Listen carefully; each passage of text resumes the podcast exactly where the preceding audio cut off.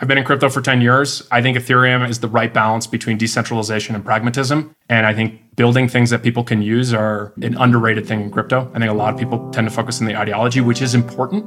But what I showed up to work at Coinbase and now what I'm doing with Farcaster is I want to build a protocol that has a billion plus people using it, but I want to do it in a way that doesn't compromise on the decentralization and the sovereignty at, at the user account level. Maybe it's a fool's errand, but that's what we're trying to do. Welcome to Bankless, where we explore the frontier of internet money and internet finance. This is how to get started, how to get better, how to front run the opportunity. This is Ryan Sean Adams. I'm here with David Hoffman, and we're here to help you become more bankless. Do we really need decentralized social media? Our guest today, Dan Romero, says yes, and he explains why. We talk about the rise of decentralized social networks.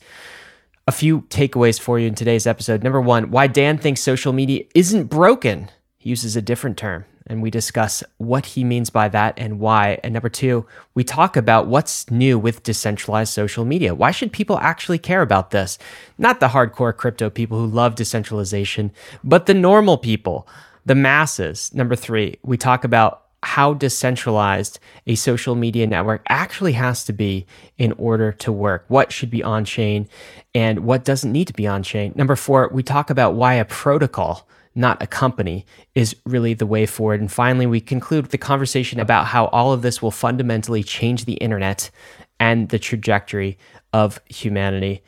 David, what should listeners pay attention to this episode? Dan Romero is, of course, building Farcaster, but I think he also really just lays out the blueprint for any decentralized social media network, any protocol.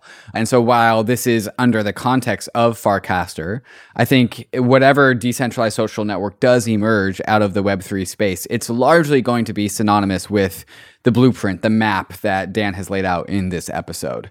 This episode, I think, is actually going to be relatively timeless. Even if Farcaster, for some reason, doesn't see success, some other social media decentralized protocol will eventually, and it will largely follow the same blueprint that Dan lays out in this episode. So I think that's really the thing to pay attention to is as you are listening to this, understand what primitives will be true no matter what flavor of social media protocol comes out of this space. Because I think if you're bullish on the space, you are certainly bullish that eventually one will come out. But maybe it's Farcaster, maybe it's a few others, maybe it's others we haven't heard about. But they're largely going to follow some of the same primitives and same first principles that were communicated on this episode. In the debrief, David and I are going to discuss what we think about our experience with current decentralized social networks as well. So stay tuned. If you're a premium member, you can click right into that debrief. And guys, we've got so many podcast recordings. We're issuing this one on a Thursday instead of our regular Monday episode. So we hope you enjoy. Too many podcasts. Too many podcasts. Too much content. Of course, you come to expect that from Bankless. Before we get to the episode, we want to thank the sponsors that made this possible, including our friends at Kraken, which is Bankless's number one recommended crypto exchange. Kraken has been a leader in the crypto industry for the last 12 years. Dedicated to accelerating the global adoption of crypto, Kraken puts an emphasis on security, transparency, and client support, which is why over 9 million clients have come to love Kraken's products. Whether you're a beginner or a pro, the Kraken UX is simple, intuitive, and frictionless, making the Kraken app a great place for all to get involved and learn about crypto. For those with experience, the redesigned Kraken Pro app and web experience is completely customizable to your trading needs, integrating key trading features into one seamless interface. Kraken has a 24 7, 365 client support team that is globally recognized. Kraken support is available wherever, whenever you need them, by phone, chat, or email. And for all of you NFTers out there, the brand new Kraken NFT beta platform gives you the best NFT trading experience possible. Rarity rankings, no gas fees, and the ability to buy an NFT straight with cash. Does your crypto exchange prioritize its customers the way that Kraken does? And if not, sign up with Kraken at kraken.com bankless.com slash bankless. Hey, Bankless Nation. If you're listening to this, it's because you're on the free Bankless RSS feed. Did you know that there's an ad free version of Bankless that comes with the Bankless Premium subscription? No ads, just straight to the content. But that's just one of many things that a premium subscription gets you. There's also the Token Report, a monthly bullish, bearish, neutral report on the hottest tokens of the month. And the regular updates from the Token Report go into the Token Bible, your first stop shop for every token worth investigating in crypto. Bankless Premium also gets you a 30% 10% discount to the permissionless conference, which means it basically just pays for itself. There's also the airdrop guide to make sure you don't miss a drop in 2023, but really, The best part about Bankless Premium is hanging out with me, Ryan, and the rest of the Bankless team in the Inner Circle Discord only for premium members. Want the alpha? Check out Ben the Analyst's Degen Pit, where you can ask him questions about the token report. Got a question? I've got my own Q&A room for any questions that you might have. At Bankless, we have huge things planned for 2023, including a new website with login with your Ethereum address capabilities, and we're super excited to ship what we are calling Bankless 2.0 soon TM. So, if you want extra help exploring the frontier, subscribe to Bankless Premium. It's under 50 cents a day and provides a wealth of knowledge and support on your journey west. I'll see you in the Discord. Bankless Nation talking about decentralized social networks today with Dan Romero. He is the co founder of Farcaster, which is a new decentralized social network that's captured the attention of many in Web3. There are a few platforms competing for our attention these days, and Farcaster is certainly one of them. Uh, we're going to talk all about that today. And Dan, it's great to have you. Welcome to Bankless. Thanks for having me. Okay, let's start here with the big question What is broken about Web 2? Why do we need Web 3? Social networks? Why can't we just be satisfied with the Web 2 versions of these things? And how do we even improve on those versions in a crypto version of a social network? Well, maybe I'll start with a contrarian answer is I don't necessarily think Web 2 is broken. I think it can be improved upon. And so if you kind of just take the history of the internet, Web 1, you have decentralized protocols, HTTP, SMTP, DNS, and if you wanted to put information online, you basically registered a domain, figured out a web host, put up a website, and then hope people would find you. Google made it a little bit easier. And then you kind of had with Web 2 this explosion of user generated content. And with that user generated content, you got to a place where distribution became a lot easier, right? You could start a podcast, put it on the iTunes store, and then eventually on YouTube, use Twitter for that distribution, have a Substack. And so you kind of have all these great publishing tools where you can reach a massive audience. And right, like the whole creator economy is a result of Web 2 getting these platforms to scale and then allowing people who might be a little less tech savvy, but really want to go be entrepreneurial and build an audience like yourselves to get to a really large scale. But as that scale happened, you know, we went from kind of this classic neg on Twitter in the early days was, you know, it's just a bunch of people saying what they ate for breakfast. And then kind of call it around, I don't know, 2017, 2018, it was a threat to democracy. And so it's kind of a pretty big jump in a 10 year period to go from kind of a bunch of nerds talking about what they had for breakfast. This is going to foundationally change the way our society is run. And I think with that kind of growing importance in society and just by function of having billions of people using all of these Web 2 services every day, we're starting to see some of the limitations of kind of having a single platform be, for example, the public square on the internet, if you want to describe Twitter like that. And it makes it really difficult when you have a global audience and a global user base to have a group of people in San Francisco, whether it's a, the public version of Twitter or a Twitter owned by Elon Musk, making decisions that impact how discourse, speech, communication happens globally. I think for the last few years, it was almost kind of like hardcore crypto people were interested in decentralization. And then there was this kind of branding that the only people interested in new social networks were kind of like right wing people who had been deplatformed from a Twitter. But I think quickly we've seen with Elon taking over, there's a whole new group of people who are all of a sudden being like, hey, I should be able to post a link to a Mastodon post and not have it be censored. And so I think people are reevaluating some of this stuff from first principles and realizing, hey, there are other protocols out there on the internet today that we use that are decentralized, permissionless, the web and email being you know two really important ones. I mean, Substack is a great example of a Web two company built on top of a decentralized protocol, email. And so I think what we're hoping to do with Farcaster is marry the kind of decentralized and permissionless protocols of Web one with the usability, convenience, ease of use that Web two has ushered in that billions of people around the world are now able to create user generated content online and, and, kind of participate. And so I think if you can marry the two of those things together, then you have a superior system. So I think what you're saying is the distinction that you're making when I use the term broken to maybe characterize Web 2, you're sort of toning that down. You're saying, well, not broken in that we need to do a wholesale you know, rip and replace. But there are fundamental areas of improvement. So not broken, but improvement. And I think maybe this is kind of semantics between the idea of something broken and the idea of something needing to be improved. But I think what you're saying is don't throw out the baby with the bathwater here. There are some fundamental things that Web 2 did correctly, namely getting the use case right and what we actually need to do is figure out a way to improve on all of the flaws. If we were to look at some of the flaws with Web 2 right now, I think you sort of hinted at a few of them. But this notion of Web 2 going to a place where Twitter going to a place where you know, it was basically doing nothing to it was destabilizing our democracy. Wow, that happened very quickly, right? And so that's one thing that people point to.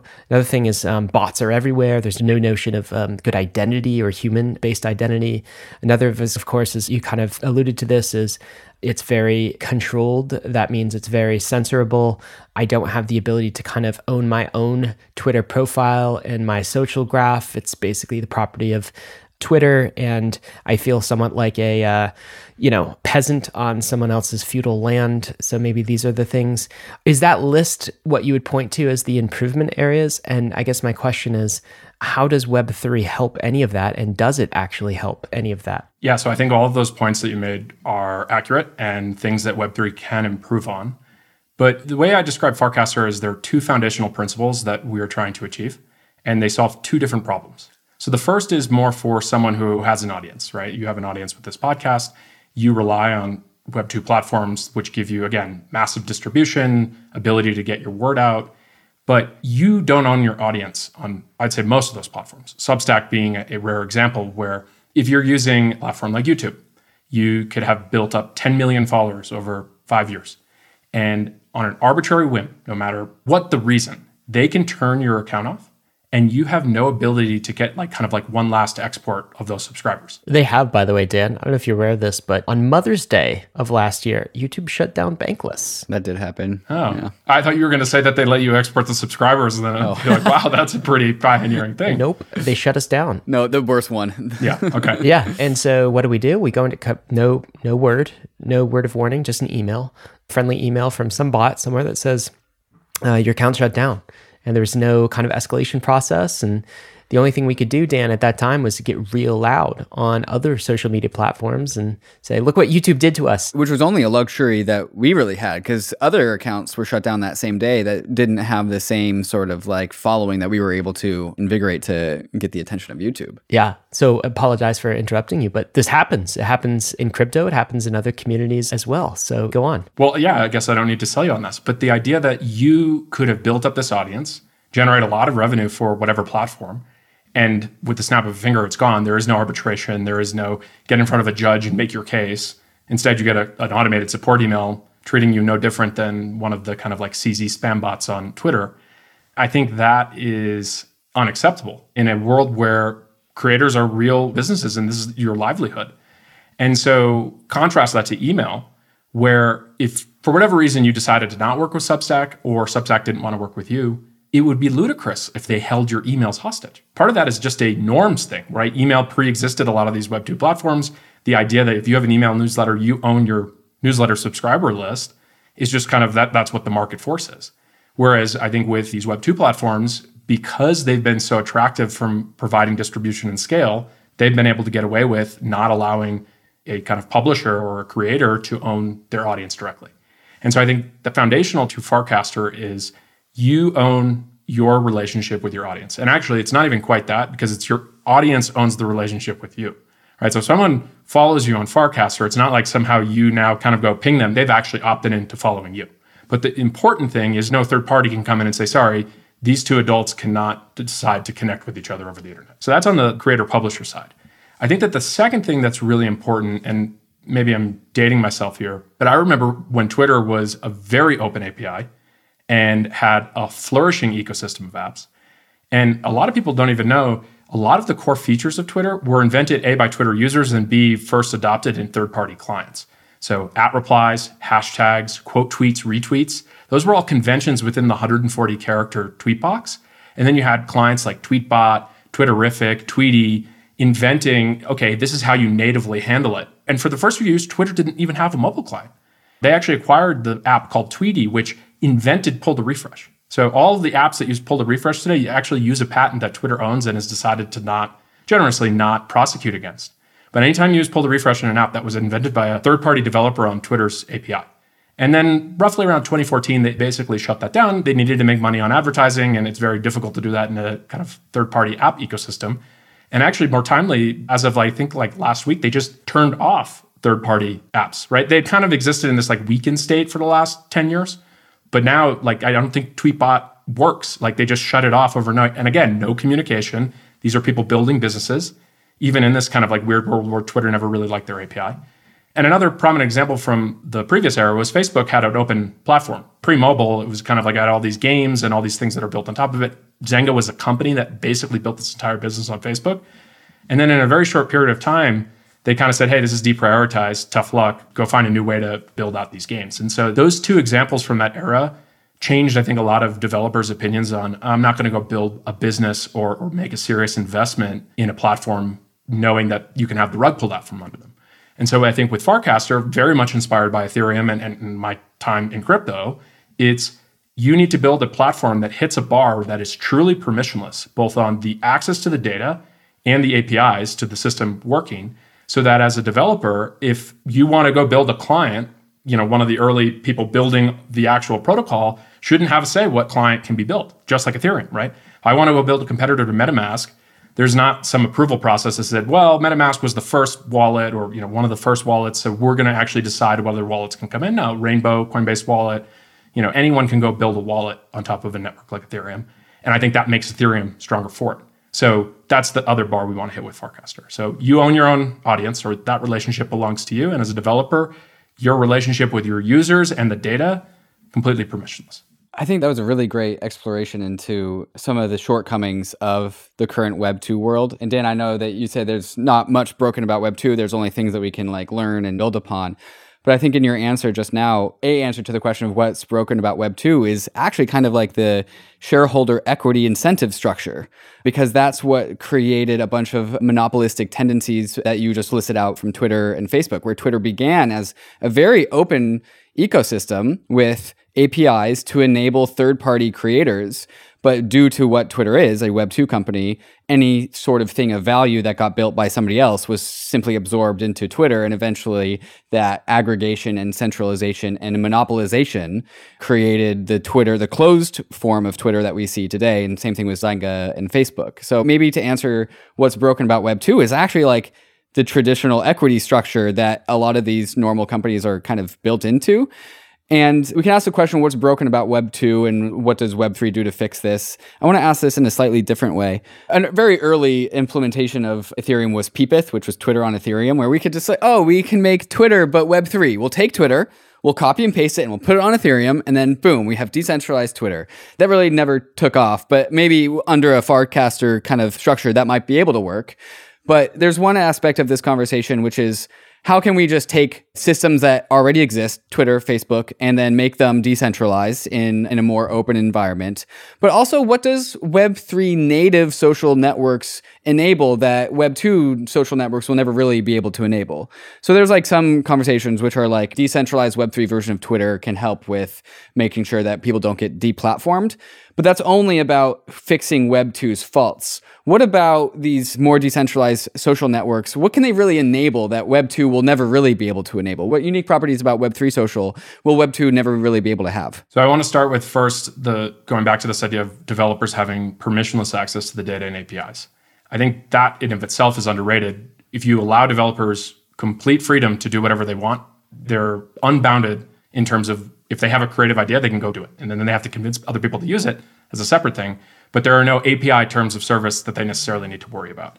And I think that alone is actually an important thing. And whether you call that, oh, you, oh, you could build that in Web 2 or Web 3, put it to the side is like that just existing is a primary motivation for building something like Farcaster. As it relates to more specific features around cryptocurrencies, we have one today. So we actually allow you to connect another wallet within Farcaster and so you can kind of have a native news feed of what the people you're following, who, you know, you're following them for the Twitter like content, right? Like small text posts, but also what's happening on chain. And so you're kind of getting this blended news feed of the kind of stuff that they're talking about, but then also what people are actually doing on the blockchain which it natively starts to create conversational points around anything that you are doing on chain, right? You mentioned NFT. Now that natively shows up in the feed, which now NFTs, instead of being this kind of single player thing, can now be more multiplayer. Composability of feeds. Exactly. So that, and then I think that the other thing, Farcaster's namespace account, right, like the way you kind of define yourself, is also an NFT. And so that's going to be an Ethereum L1 next year. And so then you get all the composability that can happen with an NFT. So you could have an account that's owned by a group of people, right? And, and you could have an ERC20 token associated with that. And I don't know, use a nouns DAO style governance. Like the possibilities are endless in terms of ownership of a given account. So there's going to be a lot of composable stuff that will happen there.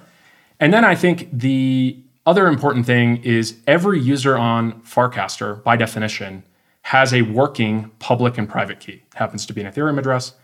And if you think about what that all of a sudden starts to enable, you can, out of the box, have end to end encrypted direct messaging that is as good as Signal. And uh, in some ways better because you don't need to have a phone number associated with it. Another example that you can start to kind of think about, because there's a lot of development that's happening in zero knowledge proofs, is you kind of have all these academic potential uses of zero knowledge proofs that now can be developed permissionlessly by any developer because you can make the strong assumption that every user already has a live working public and private key. And so you could potentially make new types of speech that is kind of like based on some amount of on chain credential, but at the same time, you don't necessarily have to reveal who you are. So a basic example would be I own a CryptoPunk. I want to actually be able to say something anonymously, but have the credibility to say, I own a CryptoPunk, if that's something that matters to you. But you, you could imagine other types of on chain credentials that could be, I don't know, around politics or around medicine. And now I could be a doctor who is well regarded, right? Maybe I've won some prestigious medal in the field and I want to speak up about something in medicine, but I feel like if I was to do that under my real name, I would get, you know, a lot of pushback from the community versus I could say something, have the credential that is provable on chain and actually do that in a zero knowledge way. So I think those primitives are going to allow developers to have just kind of a lot of creativity in, in, what they build. And so we're really focused on building the core level set of primitives and then really trying to make it a developer platform that, you know, you build Ethereum, then you eventually get Uniswap or OpenSea, and you start to get people's creativity is actually what drives the growth in the use cases. Okay, Dan, we're definitely peering at the top of this very large rabbit hole, which is this whole entire conversation of more decentralized social networks. And we've touched on a bunch of different possible like paths that we can go down. I want to go back to one that we've already started to go down. I really want to drive this point home because I think it is at the basement of what is a very large stack of cool, awesome expressivity of developers and users on top of it. And it goes back to what you said about assurances around like the open API structure or like the assurances that developers can develop on this platform and not get rugged because that's a big talking point about like even like Facebook's like changing and, or closing down their APIs. This conversation goes back to like why does Ethereum exist to build unstoppable applications? And this also is a very core property, a very core theme of what we often frequently talk about at Bankless, which is settlement assurances we use the term settlement assurances to describe property rights. Like, why is Ethereum and Bitcoin different than like Litecoin or insert your faster, smaller blockchain here? It's because of settlement assurances. You are assured that your property is yours because of how strong the security is on Ethereum and all and smart contracts, right? And so these settlement assurances allow people to think into the future. And we've related this conversation to like things like laws with the Supreme Court. An executive order is a very fast law out of the president. It can get overturned by Congress. But if Congress writes a law, that can get overturned by the Supreme Court. And when the Supreme Court says it's final, it is final. And what we've created with smart contracts is a new level of finality that gives people settlement assurances to think into the long term. And that's the same conversation I'm seeing what you're talking about with creating a developer platform that developers can't get rugged. And I want to ask you about what is the difference in the assurances that developers have in this new world? And what are the downstream net effects of producing a developer platform where the developers have the assurances that the structures that they build will be around forever? What kind of creativity is unlocked at that point? Yeah so i want to be clear up front. One of the reasons farcaster is still invite only is we aren't at that bar internally of what we'd say is like an unruggable platform. And we've put a lot of effort in over the last year and, and we're hopefully getting pretty close. We're hoping to have it kind of midway through this year at a place where Farcaster, from a developer standpoint, is actually permissionless and you know call it unruggable, or the idea is you're sovereign. As a developer, you will have full access to the data and APIs of the protocol. And that's built with something called Farcaster hubs. And actually, I think it's important to delineate that we only do a minimal amount of stuff on chain. And part of that is actually we're trying to keep cost, fees, and usability high and costs and fees down. And so what we do is when you sign up for an account, we actually create that on chain. Today it's on testnet. It will be on Ethereum L1 hopefully, you know, by July. And what's great is as a default, every single user on Farcaster owns their actual account, their identity. And to use another example, a system like email. So if you use a Gmail address, you actually don't own that Gmail address. Gmail can actually at any time just revoke that Gmail address. There is no arbitration. You can't port it to another service. Now, if you're a little bit more sophisticated and you own your own domain, you can use G Suite, pay a little bit more, and then now you have the ability to port your email. So email is a technically it does work in that you can port, but the practical reality is most people use a free email address. And, and actually they don't have to think about it most of the time. But if you do run into an edge case where you do get suspended by Google and you lose access to your email, that's a really, really tough thing. With Farcaster, we're making the decision that every single user, no matter how sophisticated they are, actually gets a sovereign identity that's going to be on Ethereum. And we actually use something called like a gasless transaction, a meta transaction, and we just seamlessly onboard people through the Farcaster client. And we actually think that that's great because it allows both a sophisticated person and a non-sophisticated person to just onboard just like they would Web 2 but behind the scenes, they do have the actual ability to move that identity anywhere they want and within any client they want. That's actually a foundational component to what the user is on Farcaster. But more importantly, that also gives the developer the assurance that if they convince a user to use their app, there is no third party that can come in and say, you know, like this Twitter example, oh, sorry, we're, we're the one that actually owns the identity. We're going to revoke that. Contrast that to actually a federated system, something like Mastodon you're getting your identity provided to you by a server. So if that server wants to revoke your identity, unless you're running your own server, like it's going to be very similar from an email standpoint in that you just lose access to that identity. So having the pointer be sovereign and actually on Ethereum L1, we think is worth the cost and the complexity to do that. In addition to the composability and I think the general benefit that you can get from having it sovereignly owned on Ethereum. Getting the other data and APIs to a permissionless state, once these kind of hubs exist, which you can think of a hub as like the Ethereum node, but for the Farcaster network. The other decision we've made is we are actually going to limit the amount of data per user on the protocol in an effort to keep the requirements of running one of these hubs reasonable for an average developer. And so you can think of it like this we're going to cap you at the equivalent of 10,000 tweets. We call them casts. So on the 10,001st cast, we bump your oldest one out at the protocol level. And then that's the implementation for the hub. And some people might be like, oh, well, I, I, wish we could have all of it. But the nice thing, one, all the data is permissionless. So you could back it up to Arweave or IPFS. That's you can do that yourself. But the benefit that you do get in kind of making this bounded data per user is we really think we can get up to 100 independent hubs that are running, which are all going to have a full global state of the network. In the same way that if you're running in a full Ethereum node, you're going to have full global state. And that ability for a developer forces the network from a kind of like we can't be a bad actor as the kind of initial developers and having the biggest client. We can't say oh well, we're going to gate this stuff because we've actually intentionally built the protocol in a way that I can be, you know, two years from now as an independent developer, I can spin up a hub and I can actually have the full global state of what the Farcaster protocol is at any given point. Yeah, there's a bunch of parallels with this design with how the Ethereum protocol is designed, which makes me think that you're onto something here. I've been in crypto for 10 years. I think Ethereum is the right balance between decentralization and pragmatism. And I think building things that people can use are an underrated thing in crypto. I think a lot of people tend to focus on the ideology, which is important but what I showed up to work at Coinbase and now what I'm doing with Farcaster is I want to build a protocol that has a billion plus people using it.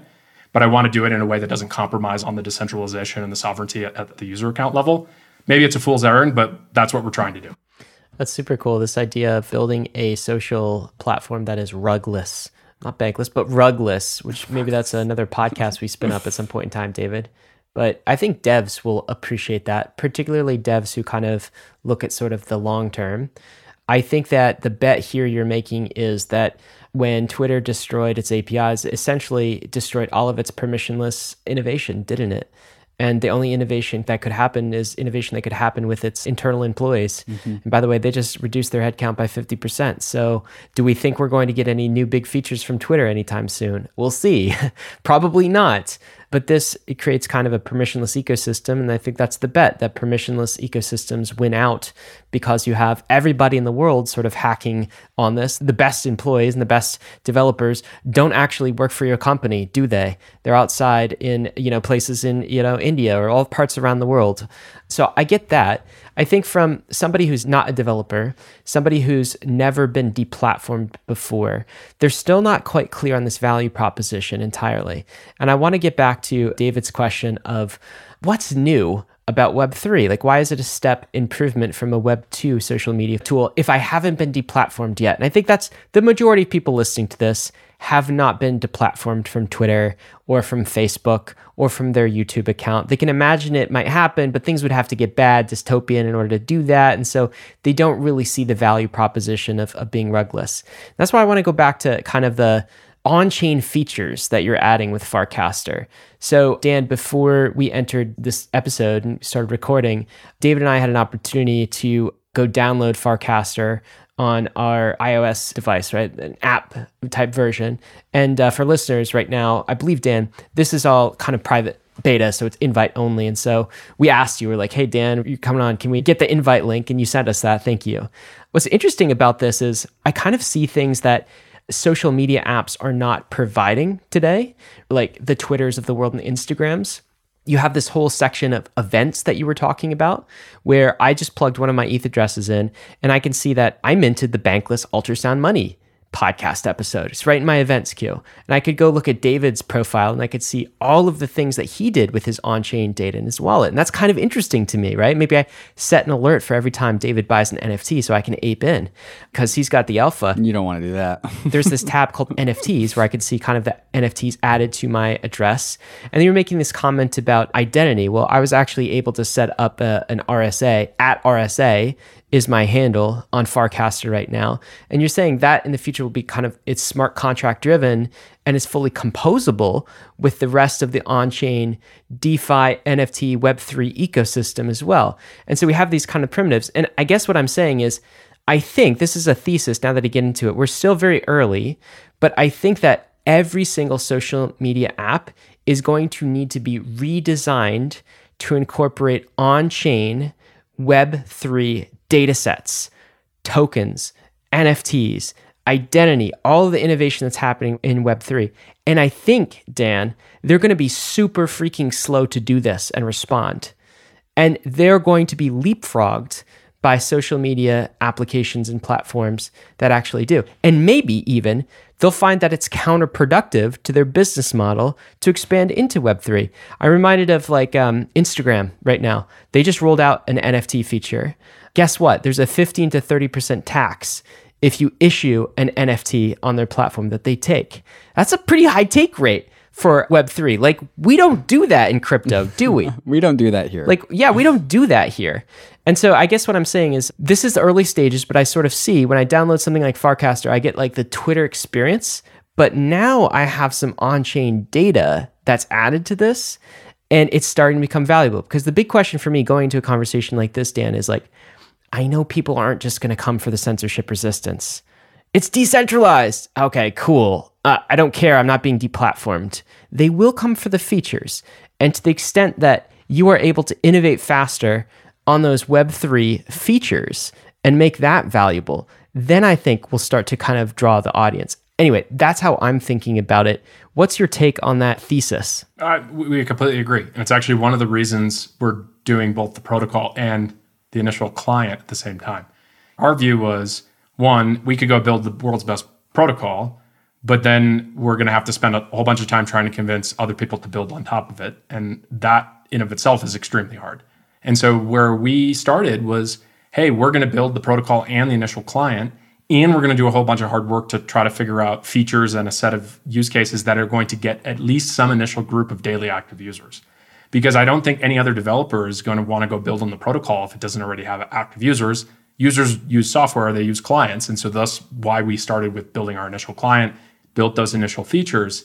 And our thesis is if you build the best network for people who are interested in crypto and Web3, that is an amazing initial starting community, especially if you believe that you know we're going to continue to have more stuff that ends up on chain whether that's visible or kind of like behind the scenes in the background, that's our bet. So we're building a, the initial app is a social network for people interested in crypto and Web3, and thus the set of features that we've built, right? If you say GM on Farcaster, we change the like button to a GM.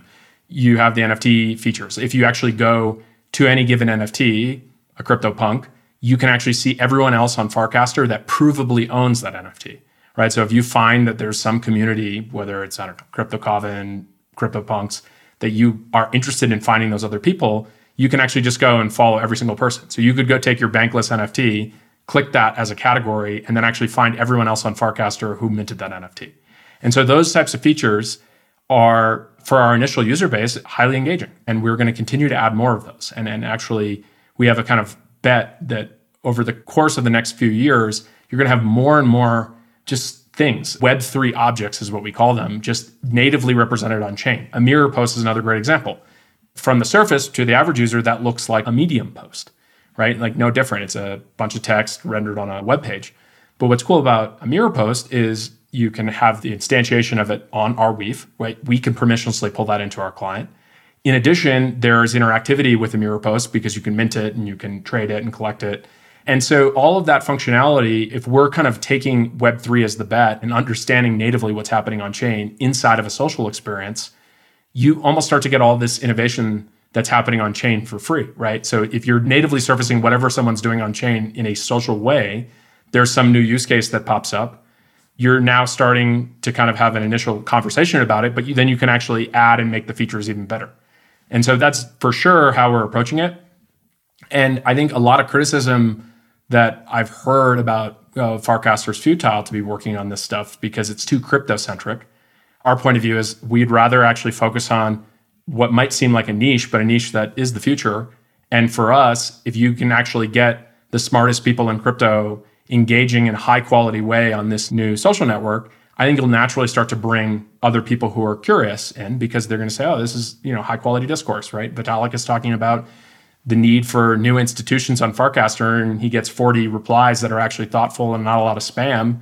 That in of itself is also kind of interesting. And so I think for us, it's very much about we have to build a compelling product that people can use as a way of bootstrapping the actual protocol. Because if you can get to some semblance, whether it's 10,000 or 100,000 active users on the protocol, then I actually start to think that you're going to get critical mass for developers interested in building other new applications, which may actually increase the aperture, right?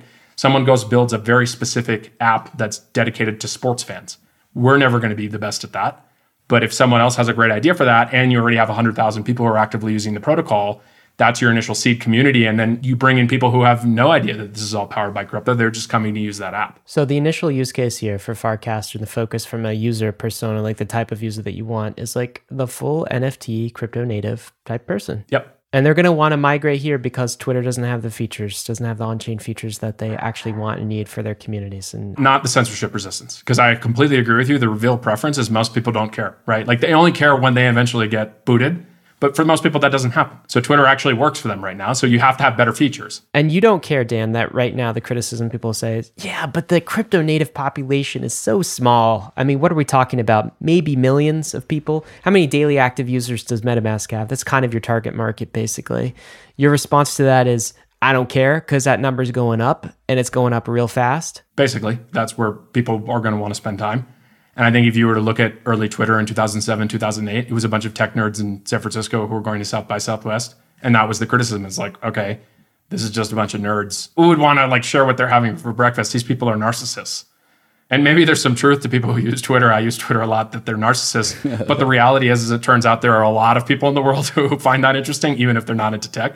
It just took 10 years to get there. We're about 10 years out from threatening democracies, is what you're saying with our protocols. My goal is to not have it threaten democracy, but yes, I think things that, are that kind of impact, massive impact. Things that are big look small and are very easy to ridicule. And I mean, I saw this at Coinbase. I was there in 2014, 2015, 2016 and so many people are like, why are you wasting your time on Bitcoin? Like, did Bitcoin die? Like, all that stuff, mm-hmm. right? And actually, Ethereum was what really kickstarted, I think, the second chapter for Coinbase. And then after the kind of like 2017 hype cycle, it was clear that like crypto wasn't going to go away, at least to smart people. And I think you've had multiple cycles, but I think generally That's the same thing is going to happen for decentralized social networks is people are going to say that, oh, they're a toy. They're never going to hit scale. Like, you know, it's impossible to beat Facebook and all this kind of stuff. But look, I mean, if people say that you can't like compete with Facebook, one, TikTok went from zero to whatever it is today in a very short period of time. And Facebook really hasn't been able to compete with that. So that's a counterexample that you can compete. And then two, we're seeing this even now. Like people said last year, you can't compete with Google. And then all of a sudden ChatGPT shows up and then people are like, oh my goodness, like this is going to replace Google. And I think that's probably overblown. But if you're working in technology and you're working in an area where there's just constant innovation and, and things are getting pushed forward, to have the point of view that we're just going to be in this stasis where it's like impossible to beat the big guys. People used to say that about Microsoft and IBM. It's just like a lack of history for most of these folks. And so I'm completely fine being ignored for a while. All I want to do is make incremental progress every week, grow the user base 5% every week, find people who are interested in the features that we're building, right? These crypto native features that aren't being built on other social networks. This is the home for them. And over time, I think the market gets big enough. And fortunately, I think we have a long term perspective on that. It worked for Coinbase, and hopefully, it works for Farcaster. This, uh, Ryan, reminds me of Chris Dixon's take that he had when we were talking to him way back when about how A16Z used to be called an internet fund. And then it just became a fund because the internet took over. And his take was that that's going to be the same thing for crypto. It's like first A16Z's got like a crypto fund but that's just going to take over what venture capital is because everything's going to become on crypto. And i think that's the same take that dan's leading with is like there's a population of highly engaged crypto people. That crypto population's up only. And in the future fast forward five ten years the crypto people are just the internet goers that we know of today. Dan i want to drill down into this client centric design of a decentralized social network because my take coming into this podcast is that there's actually no way to produce a decentralized social network without it being a client centric ecosystem. And also, something you said earlier is about like we can create like a specific thing for sports fans that's built on Farcaster and it's just optimized for them. And they don't even know that it's crypto. And this also goes back to what we were talking about earlier with like the open model for Twitter or Facebook, where there was like an app ecosystem and anyone can build on top of Twitter the belief I have is that that kind of open design allows for these systems to adapt and flex to the wants of their users. Like when many, many developers can build on top of something, they will build something that's fundamentally useful, or it's not, and they stop building it. Or it is, and they continue building it and they continue refining it. But first and foremost, it takes that open API model, that open design model, to actually allow for developers to kind of believe that there's something useful there that they want to build and then go build it. And in stark contrast to the current Web 2 model, the current Web 2 world, where like if you open up Twitter on the browser and then you open up Twitter on the phone, it's the same Twitter. Same thing with Facebook. Like if you open up Facebook on the internet, facebook.com or the Facebook the app, it's the same Facebook. My intuition tells me that something with a decentralized social network that's a very client heavy ecosystem is that it can change shape. It can change form based off of how you want it to be or who you are or the clients that you're using because you want to engage with it in a particular way. Can you elaborate on this like unique property of a decentralized social network? And I'm actually having trouble understanding what you mean by client centric. What does that even mean? Maybe the question for David and Dan too. Yeah, so the way I think about it is we want to build an internet scale protocol. Internet scale protocol is going to have billions of people using it and there are going to be many apps and services built on top of it. In order to get the many apps and services built on top of it to have those billions of people, you need developers interested in building. Developers are going to build on the thing that makes it easy for them to find users. Right? The reason people build on mobile app stores, despite the 30% tax and all the rigmarole that they make you go through, is when you have a phone, it's attached to your body when you're a daily active user of a phone. So it's this amazing platform to be able to build, get someone on, you know, to install your app, then you have push notifications. And so Apple has been able to bootstrap a huge ecosystem by virtue of actually just getting people to buy their phones and then hold them on their body all the time. So we wanted to take the same approach where the way to kickstart the Farcaster ecosystem is build the initial client, build some of these features that get people into the door, a lot of people didn't find them that interesting, but there were enough people that found them interesting that we were able to kind of create an initial kernel of, of users, highly engaged users, that once you hit a certain amount of conversational liquidity, so if you think of like DeFi, you need like TVL or whatever, that for social networks is, especially a public social network, if I open up the app, is there something new to see? If it's too stale, then you're just going to have people churn. Whereas if you can kind of beg, borrow, and steal whatever you need to do to actually bootstrap that initial community, then what you can do is use the initial client to continue to onboard people, continue to grow the total number of addressable users on the protocol. But you're going to have developers start to tinker around because now there's all this data and there are all these users. And so we've seen a whole bunch of different apps built on top of the initial set of Farcaster APIs, which I think are really, really bad. But it just shows you that there's a lot of demand. People love playing around with this stuff because they didn't have to ask us for anything. They can just once they you know want to build it, they can just go and do it. And it'll only get better later this year when we have hubs and, and we hit the bar around permissionlessness. But I think to go back to this kind of like why we think the client ecosystem is so important to get right, it goes back to your point or rather, if you think about what the hard thing is when building a social network, yes, it's coming up with some novel new mechanic and idea, but there are plenty of examples of people having built social networks with the mechanic maybe, you know, 5 years too early or whatever, and it's not on the merit of the idea, it's all about distribution and getting users. And so what we're trying to do is dramatically reduce the difficulty in having an app that has social features people are already going to have an identity. They don't need to be onboarded again. They're going to potentially have all this public data because it's a network like Twitter that you could potentially use machine learning to figure out what their preferences are, right? If I built that sports client, right, that's like if you're really into football and you had already talked about that you're a, I don't know, Vikings or a Giants fan in one of your casts before, I programmatically kind of go look back. And then when you open up the app, it's like it already auto suggests what you're interested in. And so this access to the foundational identity, the, the actual data, like you know what you're posting, what you're liking, who you're following, all, all that information that is available, another developer can actually use to bootstrap their new app. And so making it dramatically easier for new social apps to be built because as a user, I don't need to re-sign up for like the whole system. And then similarly, like they can actually do a lot of intelligent stuff based on all the publicly available data, gets you to a place where it can be a shared layer of identity of the data. And then actually, the other thing about it is you can now use it for distribution, right? And so we actually just had an app come out this weekend, still early stage, called Absorb. And what they're doing is they're using the Farcaster protocol to post seven second videos in an ode to Vine. And the way it works in our client, it's going to show up where it says, I just posted a video to absorb, click here. And we don't even have video in our client yet. We just haven't gotten around to putting that in there. But if you were to open up Absorb, it's actually going to show you all the other posts that are on the Farcaster protocol that follow that format in a very Vine or TikTok like way. And so it's using a subset of the protocol for all the kind of like primitives that it's available to it, but then it can actually just build a completely new experience. And let's say that app starts to get bigger. Maybe there are plenty of people who use that app who don't even know that it's using Farcaster or crypto. It's just like, oh, cool. This is like some app where you have a bunch of people doing what they're doing. And maybe they come up with some new novel mechanic that's slightly different from Vine or TikTok that does really well with a certain subsegment of users. Great. That's all benefiting the Farcaster protocol, and they're benefiting from the Farcaster protocol as well. So it's pretty symbiotic.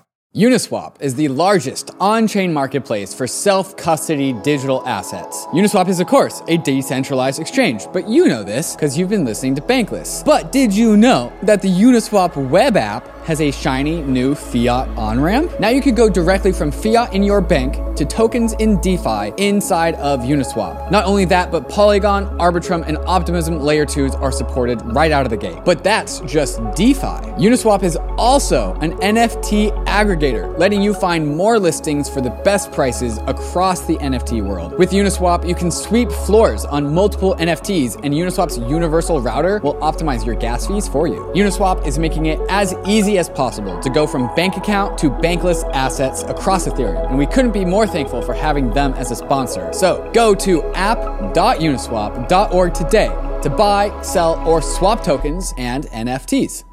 Arbitrum One is pioneering the world of secure Ethereum scalability and is continuing to accelerate the Web3 landscape. Hundreds of projects have already deployed on Arbitrum One, producing flourishing DeFi and NFT ecosystems. With the recent addition of Arbitrum Nova, gaming and social dApps like Reddit are also now calling Arbitrum home. Both Arbitrum One and Nova leverage the security and decentralization of Ethereum and provide a builder experience that's intuitive, familiar, and fully EVM compatible. On Arbitrum, both builders and users will experience faster transaction speeds with significantly lower gas fees. With Arbitrum's recent migration to Arbitrum Nitro, it's also now 10 times faster than before. Visit arbitrum.io, where you can join the community, dive into the developer docs, bridge your assets, and start building your first dApp. With Arbitrum, experience Web3 development the way it was meant to be secure, fast, cheap, and friction free. How many total airdrops have you gotten? This last bull market had a ton of them. Did you get them all? Maybe you missed one. So here's what you should do. Go to Earnifi and plug in your Ethereum wallet, and Earnifi will tell you if you have any unclaimed airdrops that you can get. And it also does POAPs and mintable NFTs. Any kind of money that your wallet can claim, Earnifi will tell you about it. And you should probably do it now because some airdrops expire. And if you sign up for Earnifi, they'll email you anytime one of your wallets has a new airdrop for it to make sure that you never lose an airdrop ever again. You can also upgrade to Earnifi Premium to unlock access to airdrops that are beyond the basics and are able to set reminders for more wallets. And for just under $21 a month, it probably pays for itself with just one airdrop. So plug in your wallets at Earnifi and see what you get. That's E A R N I dot F I. And make sure you never lose another airdrop. I get all this. And that's why I was kind of questioning David, like, why you call this a client centric design? Because to me, that's protocol centric, really. What Dan is saying is we're doing the base protocol so that anyone can build a client on top of it. We're just bootstrapping the very first client in order to get people. That's like our bootloader for the client. But the value is really is kind of the protocol. It's like as if Twitter released the Twitter website and the app in the early days, and then also a protocol that anyone could build on top of that was completely rugless. Or it's as if RSS, you know, RSS didn't pick up in many ways when RSS was first introduced. Well, maybe that was because RSS, there was never a kind of a company developing the first client for RSS and kind of like acting as a bootloader. So that's why I was asking David why you called it a client centric design. Don't you mean like protocol centric design? Yes, yeah. Protocol centric, as in there's one Farcaster protocol. I guess what I meant by client centric is that whereas Twitter and Facebook are highly monopolistic and don't encourage a expressivity in having many, many, many clients, Farcaster does. And so it's putting clients as like, yo, we need clients. Clients need to be a first class citizen because there's many different ways to access the Farcaster protocol. And each client can pick and choose their own particular way of accessing the Farcaster protocol. And those different choices will be determined by the users of that particular client. But it's really like Farcaster winning like a thumbware in like protocol design. Whereas like in theory, there could be a Farcaster protocol and then there could be like the Facebook of Farcaster and the Twitter of Farcaster. These things can become apps. And the fact that Farcaster is a protocol is like you could have the Twitter app that is built on top of the Farcaster protocol. So yes, Ryan, you're right when it's there's like protocol centric, but the idea of a Cambrian explosion of specific clients that are built for specific purposes for specific audiences is what's missing from the Web 2 world that makes it so like stagnant and stale and monopolistic. Dan, does all of this stuff check out? Yeah, and maybe to marry the two together, I would say it's the protocol is only good as good as the clients that are available for it, right? Because you could have technically brilliant protocol, but if there's no way for people to use it and use it like in a really highly usable way that they can install on their home screen, right? Because it is actually a battle for your thumbs. Are you going to hit Instagram or Twitter, or are you going to hit Farcaster or some other app that's built on top of it. That's zero sum. Social, like time is a zero sum thing, and that's what you're competing for in social. And so, in order to make the protocol useful, you need at least one client, right? And one client that's hopefully driven a whole bunch of users. It's kind of a flywheel, right? So it's now you've actually bootstrapped it with some users. Now the protocol starts to be more attractive for other people to build clients. And then hopefully it kind of ping pongs back and forth there, whereas the more clients and more diversity of clients and different experiences you have, the more growth you're going to have for the protocol. The more growth for the protocol, the more people are interested in building clients. And so I think that is where we have been really, really focused. And what might differentiate us from others is we plan to work on our client, like this initial bootstrapping client, for a very long time, if not forever. Because I think for us, it forces us to dog food the protocol that we're expecting other people to build on. And so it's inevitably we are going to know the pain points and the frustrations as a developer. It's like, wow, this is really hard if we can't do it ourselves or this is a pain in the ass for us to do, why would we expect anyone else to go through this? Like they're just probably going to go build somewhere else. And so by being kind of like putting ourselves as a developer on the protocol, it makes the protocol better because we're developing the protocol. But it also, going back to what makes the protocol successful, it's getting users to use the protocol who become addressable users for other apps on the protocol. So that's where I think the client and protocol aspects of the designer are critical and they're very intertwined. I think Web2 users, which I know is everyone, can really resonate with this like fixed state of the Web2 world. Like, why hasn't there been a, like a new Web2 app that's come out in the last like decade? We almost had Clubhouse. Clubhouse took us by storm in the middle of COVID. Like, we almost had a new one, but then what happened? Like, Twitter just absorbed that feature into their monopoly of Twitter and took away that like Dan, you've been calling these like this cool new mechanism that it justifies like a new like social media app. But then all of these like Web two companies just like absorb those features into like their like larger centralized stack. And I think one of the things that you alluded to is that as the Farcaster protocol grows in users and utility, when somebody trigger like thinks up of a new mechanism like Clubhouse did, that can be appended to the Farcaster protocol via a client, but not actually have to compete with the other clients on Farcaster because everyone is contributing to the growth of this protocol. And so it's a little bit like uh, how I view the Ethereum layer two ecosystem. Like when Optimism wins and grows users in TVL, their net overflow of that also benefits all the other layer twos on Ethereum. So like that's net beneficial to our Arbitrum because when Optimism finds a new user, like they're just one hop away from Arbitrum. And that's just not true in the Web 2 world. When Facebook finds a new user, it comes out of the detriment of Twitter.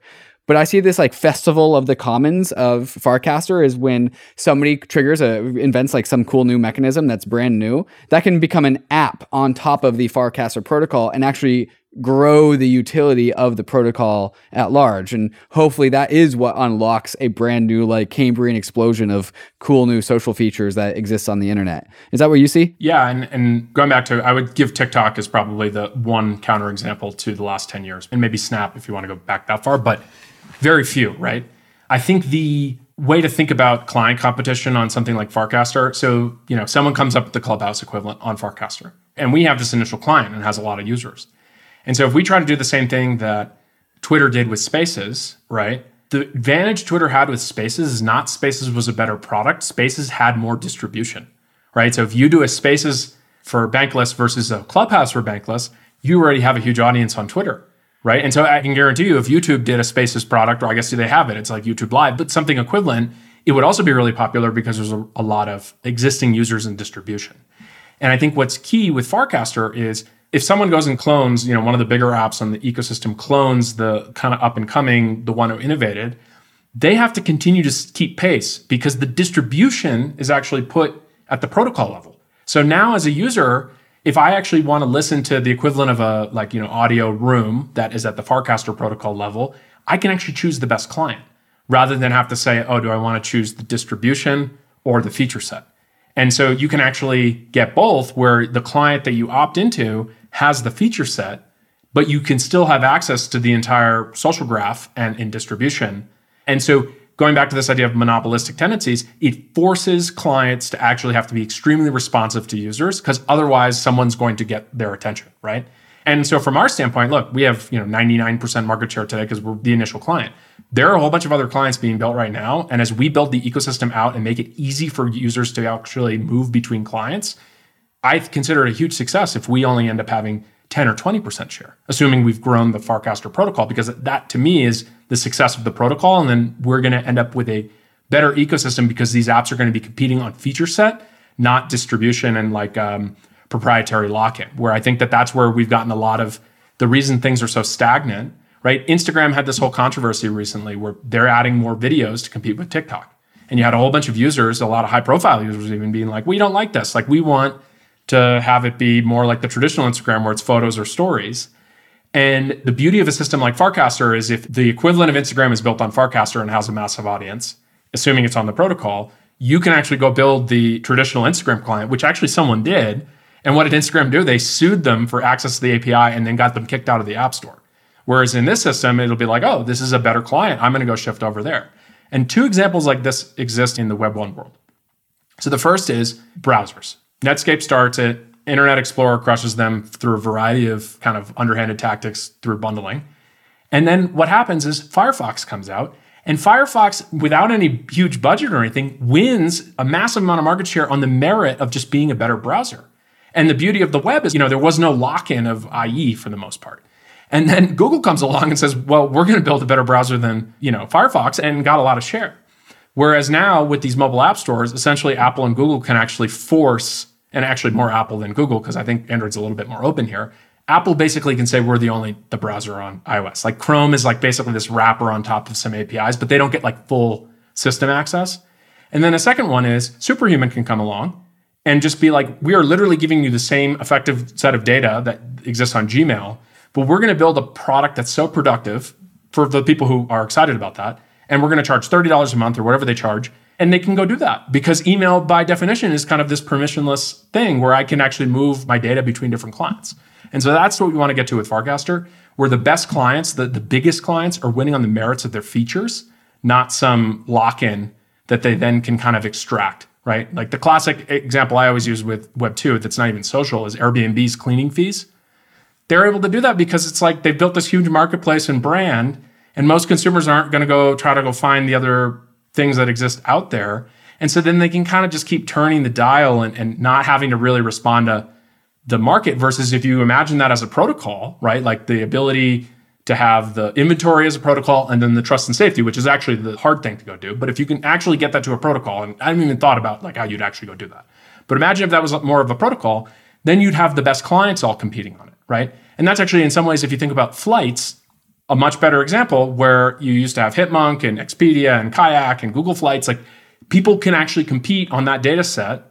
And that's not even a protocol, but it's just like having open access to data, you win on the merits of how functional the software you're building is, not some proprietary lock-in. So this all makes sense. But here's the question I'm trying to understand in my mind, Dan. So why? Let's go back to incentives.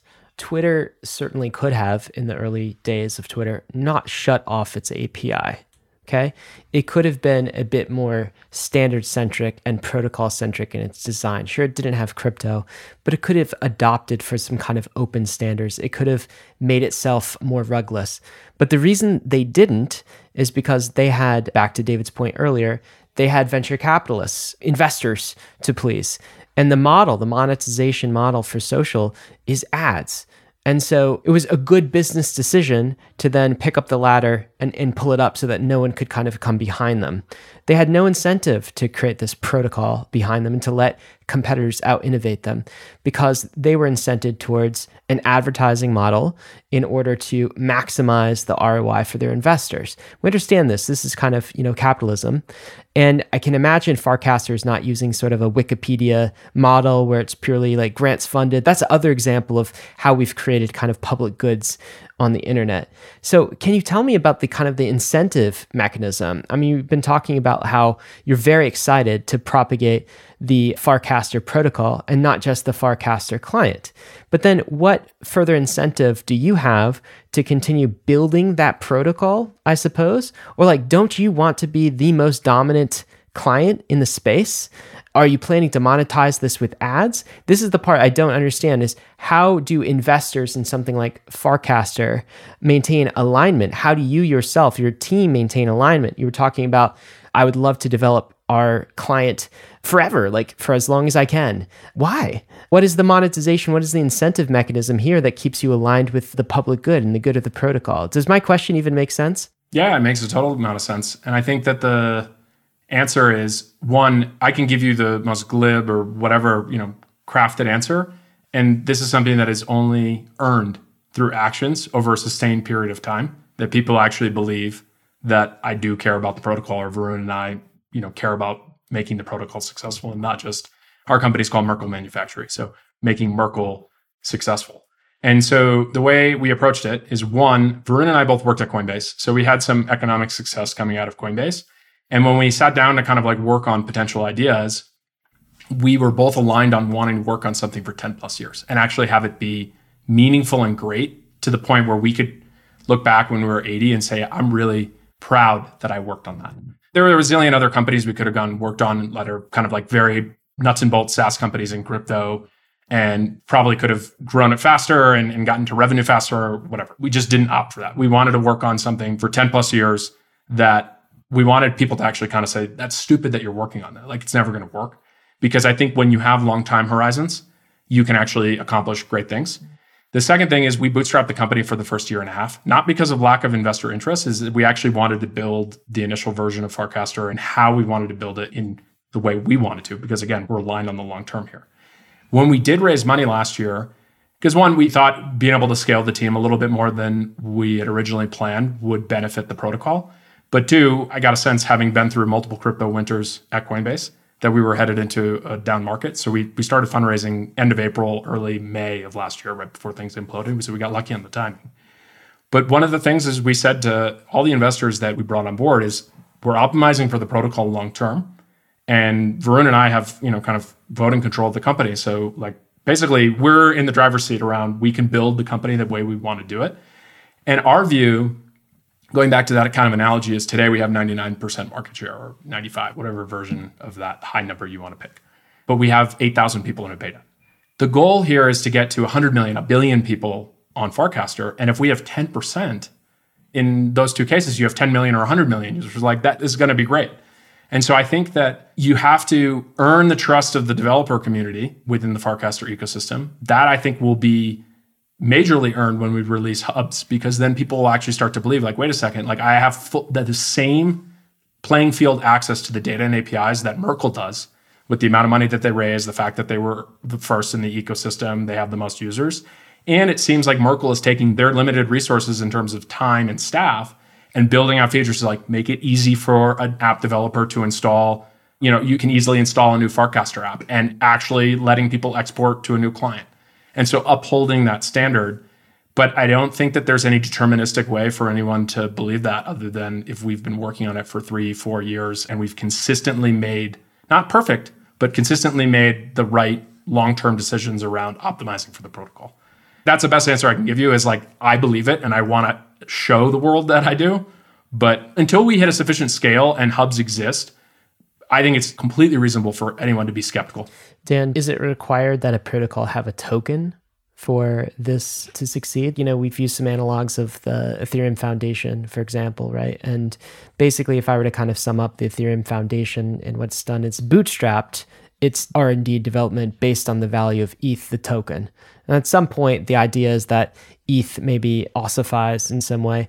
And actually, ossify is not the right term. David, what was that other term we were batting around? Homeostasis is homeostatic. It goes into homeostasis where there's less development, ongoing development needed. And so kind of the Ethereum Foundation is almost no longer needed as sort of a shepherd and kind of goes fades into the background. But they've used the token price to kind of stay aligned with the rest of the ecosystem. So, you know, Arbitrum and Optimism layer two is anyone in DeFi because they have kind of that alignment in the token. Is a token needed in order to align parties for something like a decentralized social network? Or what do you think of that? So the way I think about it is the protocol going back to your idea of like how do you bootstrap R&D and continue to have a strong protocol that's independent? Protocol needs a source of revenue. And so the way we are going to actually test this is once we move to mainnet, we are actually going to have two types of Farcaster accounts. There's an account that you can kind of register, think of it as like you get a numerical ID and you own that forever. It's gas only, one time. So you could do that once and then you have a Farcaster account forever.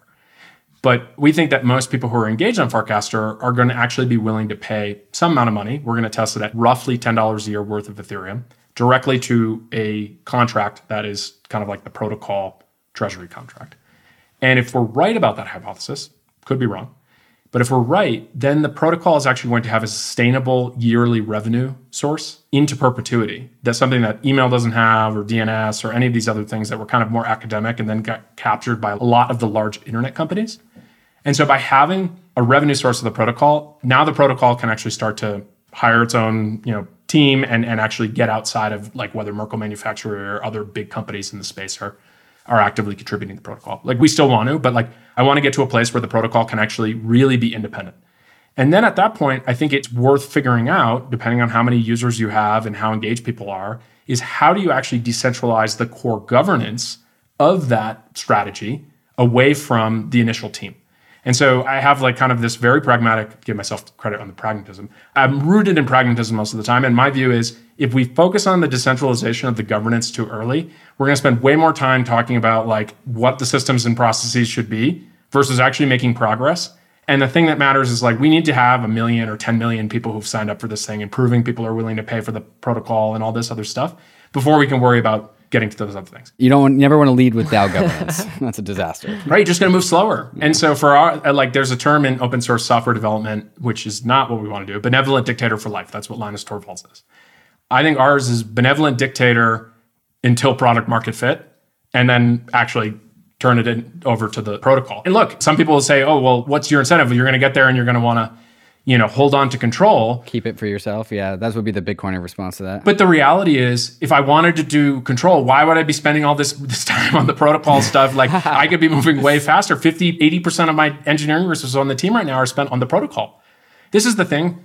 I don't have to convince everyone this. All I have to convince are an increasing number, small but steady group of people who are like buying into the vibe on Farcaster, and that's fine. Because if we can continue to show that we can grow it, we will get more and more permissionless over time, and I'm fine with that. And so I'm not walking around saying Farcaster is permissionless and all this stuff. That is aspirational at this point. But when we hit that bar, I'll be very happy to kind of pound my chest and say, hey, we've hit these milestones and we do have actually a lot of decentralization and it is rugless. But until then, it's more aspirational and, and it's like we're actively investing resources in it. But I don't think it's intellectually honest for anyone to, to be claiming that if you haven't actually hit the threshold yet. No, that's cool. That's pretty grounded. Yeah, that was kind of the root of my question, right? Because like what you're looking for if you're doing a protocol is sort of a public sector and a private sector, right? And both need to be funded. And if we think about kind of, you know, governments, everyone's familiar with obviously their nation state and they're familiar with taxes and then they're familiar with businesses. And so what you're saying is basically the Farcaster protocol could be configured in such a way that it has some sort of lightweight tax type system to pay for the public goods, which is when maybe when you register your name or something, was you know ten dollars in ETH per year, and this goes into a fund, and if you multiply that by large number of users, then you actually have a pretty good tax base in order to fund the public goods, the you know the roads and the hospitals, of course not those things literally in this case, but the public goods that everyone will share. Now what you haven't figured out, which to be fair, no one in crypto has figured this out, is how to actually govern that treasury and make sure that it's managed effectively. Of course, like in the, you know, nation state quite famously have large bureaucracies that sort of kind of do this work. Maybe crypto will develop something around that though. That's kind of the hope. I mean, we are working on these Gitcoin type governance, quadratic voting types of things, and something might come along. But that was the root of my question. So in a fully realized Farcaster, you have this public sector, but then you have this private sector of all of these various clients that are creating businesses based on the public infrastructure and are competing with one another in a way, but they're also contributing towards the network effect of the protocol. And even they're contributing tax revenue to the protocol to the extent they're able to onboard users. That seems to me like a pretty grounded approach and uh, does not necessarily require a token at the base layer, although maybe that's a design strategy as well when you think about governance. Very helpful. Thank you. Yeah, and I think in some ways it's an improvement on Web 1, which you always have to be careful about because, like, obviously Web 1 has been incredibly successful. But I do think if you think about whether it's, I don't know, HTTP, DNS, SMTP, the fact that those protocols don't have a built-in revenue source despite billions of people using them. You have to run them as nonprofits that don't have any funding whatsoever basically. Or get funding from the big internet companies who then get to decide what the standards are and what we want to work on and things like that. 100% right? And so like a good example of like WebAuthn which is like um, this new like touchless way of signing into things. They don't allow like arbitrary signing of like ecdsa curves or whatever. Like if you wanted to actually get that done, it's this incredibly bureaucratic process run by, you know, kind of middle management at like the biggest browser manufacturers. And in a world where governance is a little bit more decentralized and like there is actually a revenue source directly to the protocol, one, the protocol hopefully is independent so that it can actually make its own decisions what's best for the protocol. But more importantly, if you actually get to a good solution for decentralized governance, if you want to have more influence there, you're going to figure out, okay, this is the path to actually doing that versus this kind of opaque big company. Like the fact that Microsoft, Apple, and Google can kind of get together and be like, ah, maybe we won't add this feature to the web browsers. Like, and people be like, oh, that's a conspiracy theory. And then it turned out like when Steve Jobs was around, they weren't recruiting engineers from each other because like big companies do that. So I think call me naive, but I, I do think having these public goods have a funding source is a improvement over the status quo. Oh, actually, I agree. As so long as we can govern them effectively in a you know uncorruptible way. I guess just last piece here. Then back to kind of the business model for a second. So remember that public-private kind of uh, relationship we were just described. And the clients themselves would be the private sector here. And I suppose you would be open to all sorts of new models on the client side that Web3 enables. So, back to my earlier example of Twitter, the only model, the only way for them to appease their shareholders and make money and return value to the investors, which is necessary, by the way. Let's not live in a naive world where investors invest in things without expectation of maximizing their upside. But you could have things that aren't maybe ad revenue funded, for example, in the clients. So NFTs, like a client, you can imagine on Farcaster, maybe it you know gets some kind of transaction fee type revenue for the amount of posts or the amount of NFTs that are sold inside of the client, or maybe there's some other token funding apparatus that is more Web3 native and less eyeball centric. We make money based on the number of eyeballs we get in this system. So I guess that private sector is even more diverse than the Web3 social, which just like depends on attention as the currency, depends on advertising as the sponsor of everything, where all users become the product. Yeah, so I fully expect there to be clients in the Farcaster ecosystem that use advertising. It's the revealed preference of billions of consumers. They like free and they're willing to have their attention taken by an ad. I don't think all ads are bad either. But I think what we're planning to do with our client, so I can speak to that, is we're going to have a freemium model. So we're going to actually have subscriptions. And our strategy is to keep our team extremely small, like from a core team. So our general expenses are going to be pretty low. And we think that within a reasonable number of years in terms of growth, if we continue to grow 5% every week, we will get to a place where we're break even or profitable based on some percentage of users willing to subscribe for the kind of like pro subscription. And I think subscriptions in 2022 are much more normalized for consumers to say, hey, I'm actually spending a lot of time in this app. I'm willing to subscribe a few dollars a month to the more kind of like premium version of that. And so that's something we're going to test. I think you're spot on in that if your feed has a bunch of stuff that's happening on chain, there's a natural economic model with that. And one example I always bring up, that a lot of people don't realize Apple gets paid $20 billion a year by Google for the default search placement in Safari on, on iOS. Do you say 20 billion? 20, two zero billion. And that's got to be pretty profitable uh, revenue there. It's their highest profit margin line of business. There's no cost. It's literally it's just, you know, you can either be DuckDuckGo, Bing, or Google, and Google pays 20 billion to be because you can change it. It's not like it's like the only option. And so that that's an amazing model when you have some amount of scale, right? Like, you know, obviously Apple has a lot of scale, but Firefox's entire budget basically is just the fact that they have the user base that they do and Google pays to be the default little search bar in Firefox. And now you realize why Chrome is so valuable because they don't have to pay themselves that. But um, in our case, we have the NFTs. You could imagine our client saying, okay, what's the default? If you click on a link in an NFT, where is it going? And now you potentially have different marketplaces being willing to bid on that. Or if you mention a cryptocurrency, it's like where are you going to trade it? And so I think the idea space for this kind of like transaction based commerce is something that was frankly, and maybe Elon fixes this with Twitter. I, I don't want to count them out. But Twitter is this kind of like feed of information and the ability for you to like tap in two things and then buy a recommended, you know, someone tweets a link to the Wirecutter. Like, why isn't there a deal where you're surfacing that product review right in the feed? Not oppressively. It's like I'm interested in this. Click, it opens up, and then I can actually do the commerce right there. I think that there's just a whole idea space that can happen there. And then the beauty is people are inventing new things in crypto all the time that are going to have natural built-in economic models.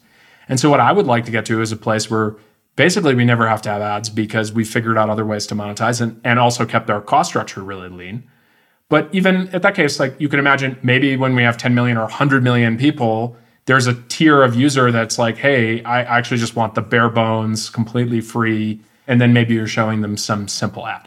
But like, no, by no means are we interested in doing that in the near term. And here's the beauty of the protocol. If that's the wrong decision, some other app is going to come along, offer all the same features. They're going to offer an ad-based client, and the reveal preference of users will they'll use it, and then we'll have to confront and potentially change that. So, I think that that is a world that I want to live in, where we can run these experiments and let the market decide, rather than you know, you make a decision 14 years ago. And actually, I think with Twitter, now that they're not public and they're owned by one person, they're actually having an opportunity to rethink that business model. And if you were to ask me, what is a Twitter that is not owned by Elon today? It's they made the bold decision early on that they weren't going to monetize like Facebook. And instead, they were going to say, hey, we're going to monetize better than any online newspaper, right? Because we know these people who are really into Twitter probably willing to pay $20, $30 a month.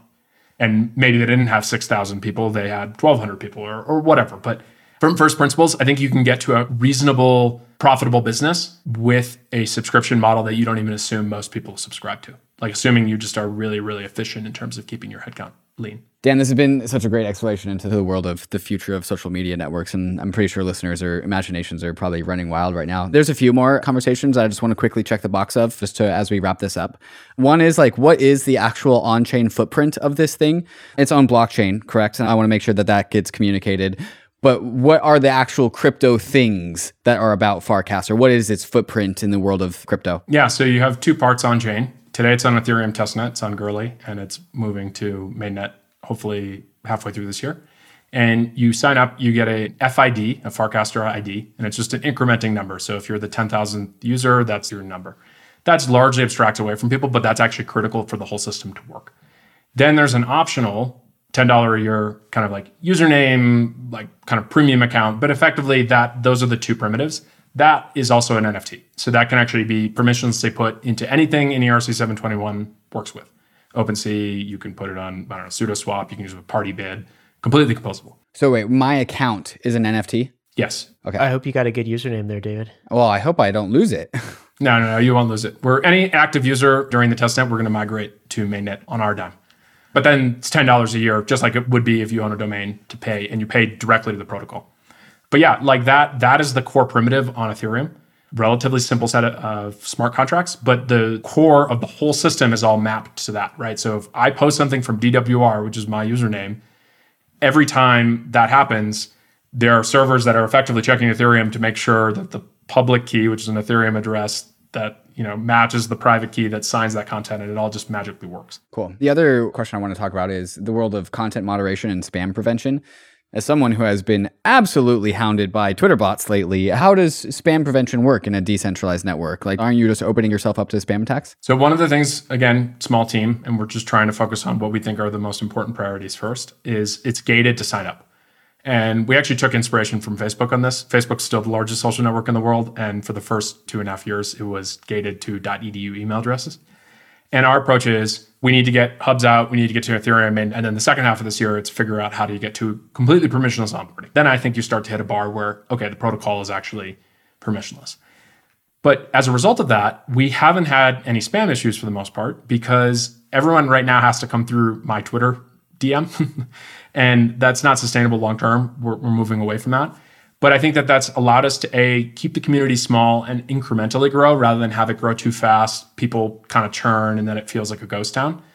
And I think the long term solution, and this is not fully baked, so there's a little bit of a punt here, but I think the high level answer is something like PageRank, which you know powers Google, is as the social network develops and you've kind of had time for kind of the active users, you can actually start to map any given user on the network how they interact with all the other users and it gets very difficult for a spammy account to you know penetrate the core of the network in a way that if you basically get good on your kind of machine learning data science you could potentially even publish that information so that any client out of the box can get actually decent spam filtering with the caveat that the client can choose hey i actually don't think this account is spammy or whatever. So they can modulate how they want to approach content moderation I also think that what's important is similar to email, uh, which everyone uses content moderation in email. We just call it spam filtering.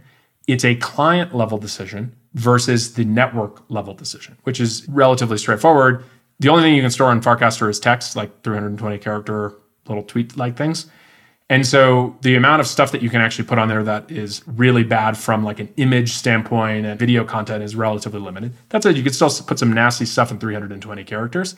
But inevitably, what you're going to have is you're going to have clients are going to do the same thing they would do with emails. Is they're going to say, okay, we're going to not allow hate speech or abuse or all this other stuff. But that will again be a client level feature, which is how the internet works, right? It's like how the web works. Like Google doesn't have to index your web page, but that doesn't mean your web page went offline. So even if it's full of deplorable stuff, Google just takes it out of the index. You just get no distribution.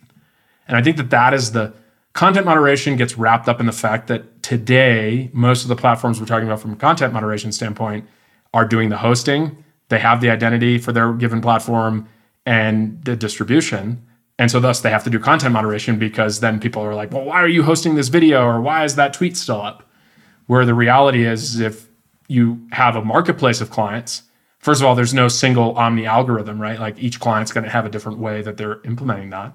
And B, I think the average user does want some amount of content moderation. But like when we have a marketplace of ways of solving it, we call it spam filtering, right? It's like focus on low quality versus this like, is this fundamentally something that should be posted or not?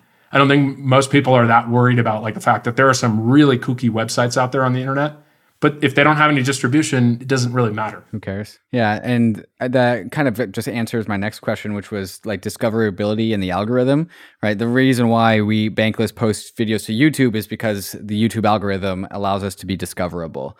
But I'm going to go ahead and guess that the future Web3 protocol version of this is the same answer that it was for spam prevention. Is it's just like that is a vector upon which the clients compete upon. And discoverability and whose algorithm is best, whose algorithm is most enjoyable by people and makes them feel good is probably something that the client layer competes upon. And it's also probably the way that Farcaster also becomes like compliant with you know nation state regulations is that clients are going to have to like make sure that no illicit activity is happening on them. But that doesn't that's no longer a responsibility of the protocol. Like the protocol is permissionless but clients still got to make sure that the activity inside of the specific client is like not going to trigger the ire of regulators if it's like you know illicit trades or you know all the bad things that happen on the internet. That is still something that the clients have to optimize for and work on that the protocol doesn't leaving the protocol still like pure and permissionless. Yeah uh, it's very similar to coinbase right? Like coinbase has to keep things clean on their end and they're subject to the laws in the countries they operate in. But the blockchain is a protocol and what happens on there they have to take care of what interacts with them and I think that that is the right approach because it, it works really well for the web and email. And I think we have the possibility, if we can achieve what we want to achieve with Farcaster, for actually making the same for social. And I do think on the algorithm side, if you view that, like, let's say that there are five or 10 major apps and they all have a slightly different algorithm, instead of hacking the algorithm, which is a lot of like what happens on these like monopolistic networks, you actually get to a place where the best content across a, a variety of different algorithms is probably actually what succeeds, right? Because it's hard to fake quality versus any one algorithm probably can be gamed, but it's harder to fake 10 at a time. Dan, uh, this could probably be this question I'm about to ask you could probably be an entire podcast. So we don't want to do that. But it's one thing I just wanted to cover before we close here and we're getting ready to. So we've been having on Bankless this conversation about identity. And the Bankless thesis is phase one, we take back our money. Phase two, we take back our identity. And social certainly has a role in Web3 in phase two, I think. How does this fit with the story of identity? How does Farcaster kind of feed into that? We just had the folks from Sign-In with Ethereum on the podcast. People can look at that in the archive, Bankless listeners, in like maybe 45 seconds or so. Could you help us answer that question? Does this play a role in decentralized identity in that story? I think it does. Look, you can today, and Vitalik is a great example of this. You can have your own website, and that can kind of be the primary pointer to your identity in the internet. But the challenge is your website's going to have a very hard time, unless in very rare cases, getting distribution. And I think more people will be willing to actually start with a sovereign identity, something that they really do control and can kind of instantiate their identity or display their identity in any way they want if they can associate it with distribution. And so I think with Farcaster or other kind of decentralized identity approaches, if you basically can have that be the pivot point, assuming that you can then get distribution for whatever you're trying to say or achieve in the world, I think that is the most promising path because distribution is the thing that people care about, right? It's the reason as many of the people who are interested in decentralized social media and you know all the things that Farcaster represents that they still continue to use Twitter is because they already have large audiences there. And I can't fault them for it. Like that's actually a hard thing to do is build an audience and distribution. And so if we can do our part in making it easier to have a decentralized way of connecting with a large group of people, then I think you'll start to get sovereign identity. This is great. Um, Bankless listeners, hope you enjoyed this conversation with Dan. He's building a decentralized social network protocol called Farcaster. Of course, it's one of a couple that we will be, a few, I should say, that we're exploring on Bankless. We certainly wish you well on your endeavors, Dan. This has been a fun conversation. Thank you for introing us to decentralized social media and also to Farcaster. Thanks for having me. And I'm happy to offer Bankless listeners a, a Farcaster account. Are you sure about that, sir? Because, uh, you know, you're about to get a lot of DMs. That's a lot of people. We'll keep it to the Bankless Nation Discord. Well, how about this? The first 100 people who send me a message with the word in it, I'll put a little filter in my Twitter DM inbox. I'll know they have listened to the end of the podcast. What's the significance of the codename? I've been using American states as the keyword for the thing. so like it's not uh, over the top, but I don't know. I'm cold today, so I'm thinking of warm weather. Uh, Dan, is it okay if we beep that word out and only have that go out on the premium feed? There you go. That's the benefit of the premium subscription. Cool. So we just beep the word out. So if you want to unlock that beep, go become a Bankless Premium member and we'll save Dan's DM so he doesn't hear from the full Bankless community, just the premium member community. That's real proof of work. I guess that's probably not the right word. On the Proof of podcast. Proof of stake. There you go. That's awesome. Well, we appreciate it, Dan. This has been a lot of fun. Thanks so much. Thanks for having me. Risks and disclaimers, guys. Got to end with this, of course. Crypto is risky. You could lose what you put in, but we're headed west. This is the frontier. It's not for everyone, but we're glad you're with us on the bankless journey. First, we take back our money, then we take back our identity. Thanks a lot.